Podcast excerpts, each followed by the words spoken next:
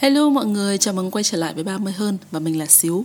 Hôm qua thì mình tình cờ nghe được một tâm sự của một bạn nói rằng cô ấy giờ đã chấp nhận rằng mình là một người không may mắn trong chuyện tình duyên. Vậy thì thực sự có chuyện ông trời đã định sẵn những người phải lận đận chuyện tình duyên hay không? Hãy cùng nghe và chia sẻ quan điểm của mọi người với mình nhé. Cá nhân mình thì không tin vào cái chuyện là số mệnh vốn dĩ được định sẵn cho mỗi con người và chúng ta chỉ có quyền tuân theo nó. Cái mà mình tin ở đây chính là nhân quả, nghĩa là cái mà chúng ta nhận được ở hiện tại là cái kết quả của những cái suy nghĩ và hành động của mình trong quá khứ. Và mình nói thật là đa phần chúng ta sẽ không bao giờ nhìn ra được vấn đề trong suy nghĩ và hành động của chính mình đâu. Vậy thì tại sao chúng ta lại có những cái suy nghĩ và hành động một cách vô thức để dẫn đến một cái nhân quả không tốt như vậy? Nếu các bạn đã nghe vài clip của mình trước đây ấy, thì chắc chắn các bạn cũng loáng thoáng nghe được mình đề cập tới vấn đề là cái gì thì cũng sẽ có nguyên do của nó cả. Tất cả quyết định của chúng ta đưa ra đều được cấu thành dựa trên những cái kinh nghiệm sống được lưu trữ ở trong trí não. Những kinh nghiệm này bao gồm có truyền thống gia đình này, những chuyện mà chúng ta đã được chứng kiến, trải nghiệm, được dạy dỗ từ trong nhà, trường học cho đến ngoài phố. Ví dụ, bạn sinh ra trong một gia đình mà bố mẹ bạn thực sự không có một cuộc hôn nhân hạnh phúc. Bố mẹ bạn không yêu thương và quan tâm đến bạn thì chắc chắn 100% khi lớn lên ý, nếu chưa thực sự ngộ ra vấn đề thì các bạn sẽ luôn thất bại trong tình yêu. Thậm chí khả năng lớn là rất nhiều trường hợp các bạn cảm thấy mình bị rơi vào cái hoàn cảnh khá tương tự như là bố mẹ mình. Tại sao lại như vậy thì một lý do đơn giản thôi. Đấy là lúc sinh ra không có ai chỉ cho bạn thấy thế nào là được yêu thương trân trọng. Thậm chí là các bạn cũng không biết yêu thương như thế nào cho đúng. Thường thì các bạn trong hoàn cảnh này từ nhỏ tới lớn ấy, thứ duy nhất họ khao khát chính là tình yêu thương. Nên khi lớn lên ấy sẽ có xu hướng thần thánh hóa tình yêu, dựa dẫm quá mức và kỳ vọng một cách thái quá vào đối phương. Khi mọi thứ không theo ý mình ấy, thì các bạn sẽ có xu thế là thất vọng tràn trề và mất niềm tin vào phái khác. Từ đó lại càng vô tình lưu trữ cho mình những cái kinh nghiệm xấu, mang những công thức sai đó đi áp dụng cho những người kế tiếp để rồi lại thất bại ê chề. Cuối cùng khi mà không còn có thể đổ lỗi được cho ai thì chúng ta sẽ đổ lỗi cho cái gọi là số mệnh. Hai năm trước thì có một cô bạn điện thoại nhờ mình vào viện cùng vì cô ấy lên Hà Nội để tiểu phẫu, ờ, cần một cái người ở cạnh. Lúc phẫu thuật xong thì mình hỏi ra mới biết là nó với chồng nó thì đang chuẩn bị ly hôn. Nó kể cho mình đã bắt gặp chồng nó đi với gái và con bồ lại còn đang có bầu nữa cơ. Nó kể thì đây không phải là cái lần đầu tiên mà chồng nó đi với gái sau lưng nó Nhưng mà mấy lần trước ấy, thì vì con cho nên là nó cố gắng tha thứ. Nó có kể là chồng nó rất là vô tư Không bao giờ biết giúp đỡ hay lo lắng vun vén cho gia đình. Nhà hai đứa con nhỏ Một đứa thì mới sinh tiền bỉm sữa còn chưa đủ. Thế mà lúc nào cũng muốn đổi điện thoại mới Xe mới. Mình thì chăm chú nghe nó kể tội chồng một lúc Và sau đó thì mình có hỏi là Thế sao nó xấu xa như vậy Thì ngày xưa mày yêu mới lấy nó làm cái gì? Nó trả lời mình là thì hồi đó thằng này đẹp trai, nhà có điều kiện, là một trong những cái mẫu tiêu chuẩn mà đứa con gái là cũng thích ấy. Với lại lúc yêu nó thì kiểu cũng rất là chiều, nghe theo nó nó bảo sao nghe vậy? Chả hiểu sao giờ lấy nhau về thì tự nhiên nó thay đổi. Mình nghe xong nó trình bày là hiểu luôn là vấn đề rồi. Thì mình có nói với đó là như thế này, không phải là nó thay đổi mà là mày ngay từ ban đầu đã không biết mà thậm chí còn không thèm tìm hiểu về con người thật của nó. Vì mày chỉ chăm chăm quan tâm đến các cái tiêu chí bên ngoài như là cái vẻ bề ngoài này điều kiện nhà nó này và những cái thứ khác nữa. Khi mà còn yêu đương tán tỉnh thì làm gì có cái thằng ngu nào thể hiện những cái bản chất xấu xa thối nát của mình ra đâu. Ngay cả mày cũng thế thôi. Thế nhưng mà khi mà về ở cùng với nhau ấy, thì cái kim trong bọc lâu ngày nó cũng sẽ lòi ra. Mình thì hỏi tiếp nó về cái mối quan hệ của bố mẹ chồng nó như thế nào. Thì nó kể là bố chồng của nó cũng chửi mẹ chồng nó suốt còn chửi cái kiểu xúc phạm cơ. Thế nhưng mà mẹ chồng nó vẫn rất cung phụng bố nó, mặc dù bà ấy là người kiếm ra tiền nhá. Nghe xong câu đó thì mình chỉ cười nhạt nói với nó một câu là, mày không nhìn thấy vấn đề à? Thực ra chồng mày không thấy được cái sai trong hành động của nó, Nên là nó không thay đổi thôi. Vì nó nghĩ mẹ nó chịu đựng được tất cả những cái thứ đó từ bố nó thì tại sao mày lại không? Con bé bạn mình nghe xong thì nó cũng kiểu hơi sốc một tí.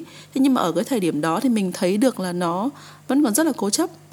Nó luôn cố gắng tìm đủ mọi cái lý do để chứng minh là mình không có vấn đề gì cả Mọi quyết định mình đưa ra thì đều không sai nó còn kể là sau khi mà sinh ấy thì nó có một khoảng thời gian nó bị trầm cảm và đã vài lần trèo lên ban công muốn kết thúc cái cuộc đời của mình.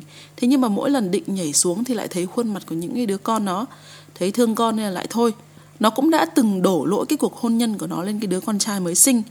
Vì đi xem đâu thì ông thầy nào đấy nói là đứa nhỏ sinh ra không hợp với bố mẹ, nên là khiến chúng nó làm ăn không thuận và dẫn đến là lục đục. Mình nghe xong đến cái câu đấy thì mình, kiểu, khá là tức ấy, mình bảo là chúng mày làm ăn không được là do chúng mày ngu, chứ liên quan gì đến cái đứa nhỏ nói chung là nó kể rất là nhiều chuyện, thế nhưng mà mình chỉ chốt hạ với nó một câu là, mày có biết là nói chuyện với mày thì thỉnh thoảng chị cảm thấy rất là stress không vì mày luôn muốn kiểm soát và lái mọi thứ theo cái hướng của mình tất cả các ý kiến của người khác đều sai, đều là không hiểu cái hoàn cảnh của mày. Mày luôn khẳng định là tất cả những cái thứ mày làm hay là muốn tốt cho người khác. Nếu mà mày cũng như vậy trong mỗi một cái cuộc trò chuyện với chồng mày ấy, thì chị nói thật là sống với mày rất áp lực. Chị nghĩ cuộc hôn nhân nào tan vỡ thì nguyên nhân sẽ luôn đến từ hai phía. Ngoài những cái thứ mà không hài lòng với chồng ấy, thì chị nghĩ là mày cũng lên xem xét lại xem mình đã làm những cái gì để rồi bị rơi vào trong cái hoàn cảnh khốn khổ như hiện tại. Rút kinh nghiệm để lần sau mình có một cái mối quan hệ khác tốt hơn chả biết là nó có nghe hết những cái câu trên của mình hay không nhưng mà cuối cùng nó chốt hạ cho mình một câu là thôi em chẳng muốn yêu đương lấy chồng ở đâu em sợ lắm rồi đàn ông thằng nào cũng giống thằng nào. Nghe xong thì mình cũng chỉ biết là ừ, thôi kệ mày. Mình nghĩ lựa chọn yêu một người cũng giống như cách chúng ta lựa chọn quần áo và giày dép vậy.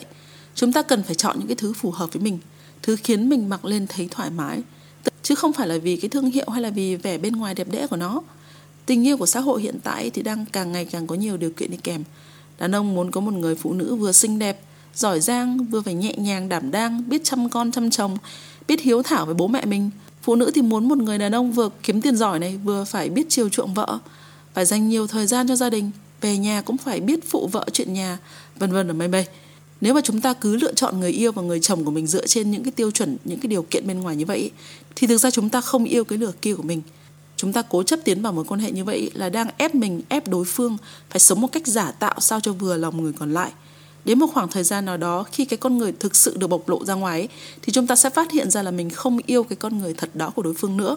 Và đây chính là một trong những cái nguyên nhân lớn của sự đổ vỡ trong tình yêu hay là trong hôn nhân. Vậy thì làm thế nào để chúng ta biết được một người có phù hợp với mình hay không? Đơn giản việc trước tiên và quan trọng nhất ấy là phải hiểu được chính mình. Cách mà mình sử dụng để khám phá bản thân của mình cũng khá là đơn giản đó là mình tinh tế hơn với chính cảm xúc của mình. Mình để ý và quan sát đến nó nhiều hơn khi có các cái dấu hiệu bất thường. Ví dụ như nếu hôm nay mình buồn thì mình cần phải hiểu được lý do là mình buồn vì cái gì. Những cái lỗi buồn đó nó bắt nguồn từ đâu? Nó là vì mình suy diễn vẩn vơ hay là mình đã làm lơ những cái tổn thương của mình quá lâu? Nỗi buồn đó là từ cái sự tự ti thiếu thốn bên trong của mình hay là ai đó tác động đến mình? Liệu mình có thể làm gì để thay đổi nó được hay không? Những cái nỗi buồn nào mình có thể giải quyết được luôn thì mình làm luôn. Còn những cái nào mà cần thời gian hoặc là hơi bất khả thi ấy, thì bỏ qua nó luôn cho đỡ mất thời gian. Suy nghĩ nhức đầu. Mình áp dụng cái công thức này cho tất cả những cái cảm xúc khác của mình để sàng lọc những cái thứ tốt những cái thứ quan trọng và loại bỏ bớt đi những cái thứ cảm xúc không cần thiết. Rồi từ đó biết được một cách cụ thể những cái thứ khiến mình vui vẻ hạnh phúc và lánh xa những cái thứ khiến cho mình đau khổ tất nhiên thì đây chỉ là những cái bước đầu trong các cái bước mà giúp mình tìm kiếm bản thân và chữa lành cho chính mình. Từ từ thì mình sẽ đề cập đến nó trong các cái trường hợp cụ thể sau. Nhưng mà có một vấn đề quan trọng cuối cùng mình muốn nói tới ở đây là chúng ta thường cho rằng các quyết định được dựa trên hai loại, đấy là lý trí và cảm xúc. Đa số sẽ cho rằng lý trí là những cái suy nghĩ tỉnh táo, còn cảm xúc là những cái thứ bốc đồng và nông nổi. Thực ra thì nói thế có phần hơi oan cho cảm xúc, bởi nó vốn chính là cái bản chất thực sự của chúng ta những cái thứ chân thật nhất ở bên trong mỗi chúng ta, nó xuất hiện để cho chúng ta thấy được những cái thứ mình thích, những cái thứ mình không thích. Đặc biệt cảm xúc càng mãnh liệt thì chứng tỏ cái khao khát mong muốn của chúng ta ở cái thời điểm đó càng lớn. Chúng ta thường sẽ khó hạnh phúc nếu không đáp ứng lại cái nhu cầu cảm xúc của chính mình. Vậy thì tại sao đa phần cảm xúc quá sẽ dẫn đến những cái sai lầm? Thực ra cái cảm xúc nó chỉ sai khi mà chúng ta không hiểu chính bản thân mình thôi. Khi mà chúng ta không hiểu bản thân mình ấy, thì sẽ không thể biết được những cái thứ mình thực sự cần là gì chúng ta sẽ chỉ mải mê chạy theo những cái khao khát viển vông mà người khác chỉ cho mình thấy. Để rồi một ngày thất vọng vì cái kết quả nó trả lại nó không đúng những cái gì mà mình đã kỳ vọng. Với mình thì lý trí cũng là một loại cảm xúc. Nó là nỗi sợ, là biểu hiện cho sự suy diễn thái quá. Ví dụ trong bất kể trường hợp nào, nếu bạn tự nhiên cảm mến một ai đó chẳng hạn. Nhưng thay vì tiến đến thì bạn bắt đầu phân tích vấn đề là kiểu, ông này có vẻ như thế này như thế kia, khả năng cao là sẽ thế này thế nọ. Thôi mình không đến với ông ấy nữa, nhỡ đâu lại tổn thương như thằng cũ thì chết thì tất cả những cái suy diễn của bạn ở cái thời điểm đó nó không chắc chắn là thật. Vì nó chưa được kiểm chứng bằng hành động thực tế. Đó là lý do mà mình nói nó chính là suy diễn thái quá. Còn việc bạn không dám tiến đến với cái thứ mà bạn muốn ấy, chính là biểu hiện cho nỗi sợ. Nghe cái cụm từ thì nó có vẻ hơi tiêu cực, nhưng mà thực ra bất kể cái gì thì đều có hai mặt của nó. Bản chất lý trí được sinh ra là dựa trên những cái trải nghiệm đã được kiểm chứng thực tế trong quá khứ. Chúng ta tạo lên nó với mục đích là để bảo vệ chính bản thân mình khỏi cái việc lặp lại những cái sai lầm cũ khiến cho mình không một lần nữa bị tổn thương. Nhưng nó chỉ lên là những cái thứ mà chúng ta dùng để rút kinh nghiệm và tham khảo thôi, chứ đừng để nó trở thành cái thứ cản trở mình làm những cái thứ mà mình mong muốn.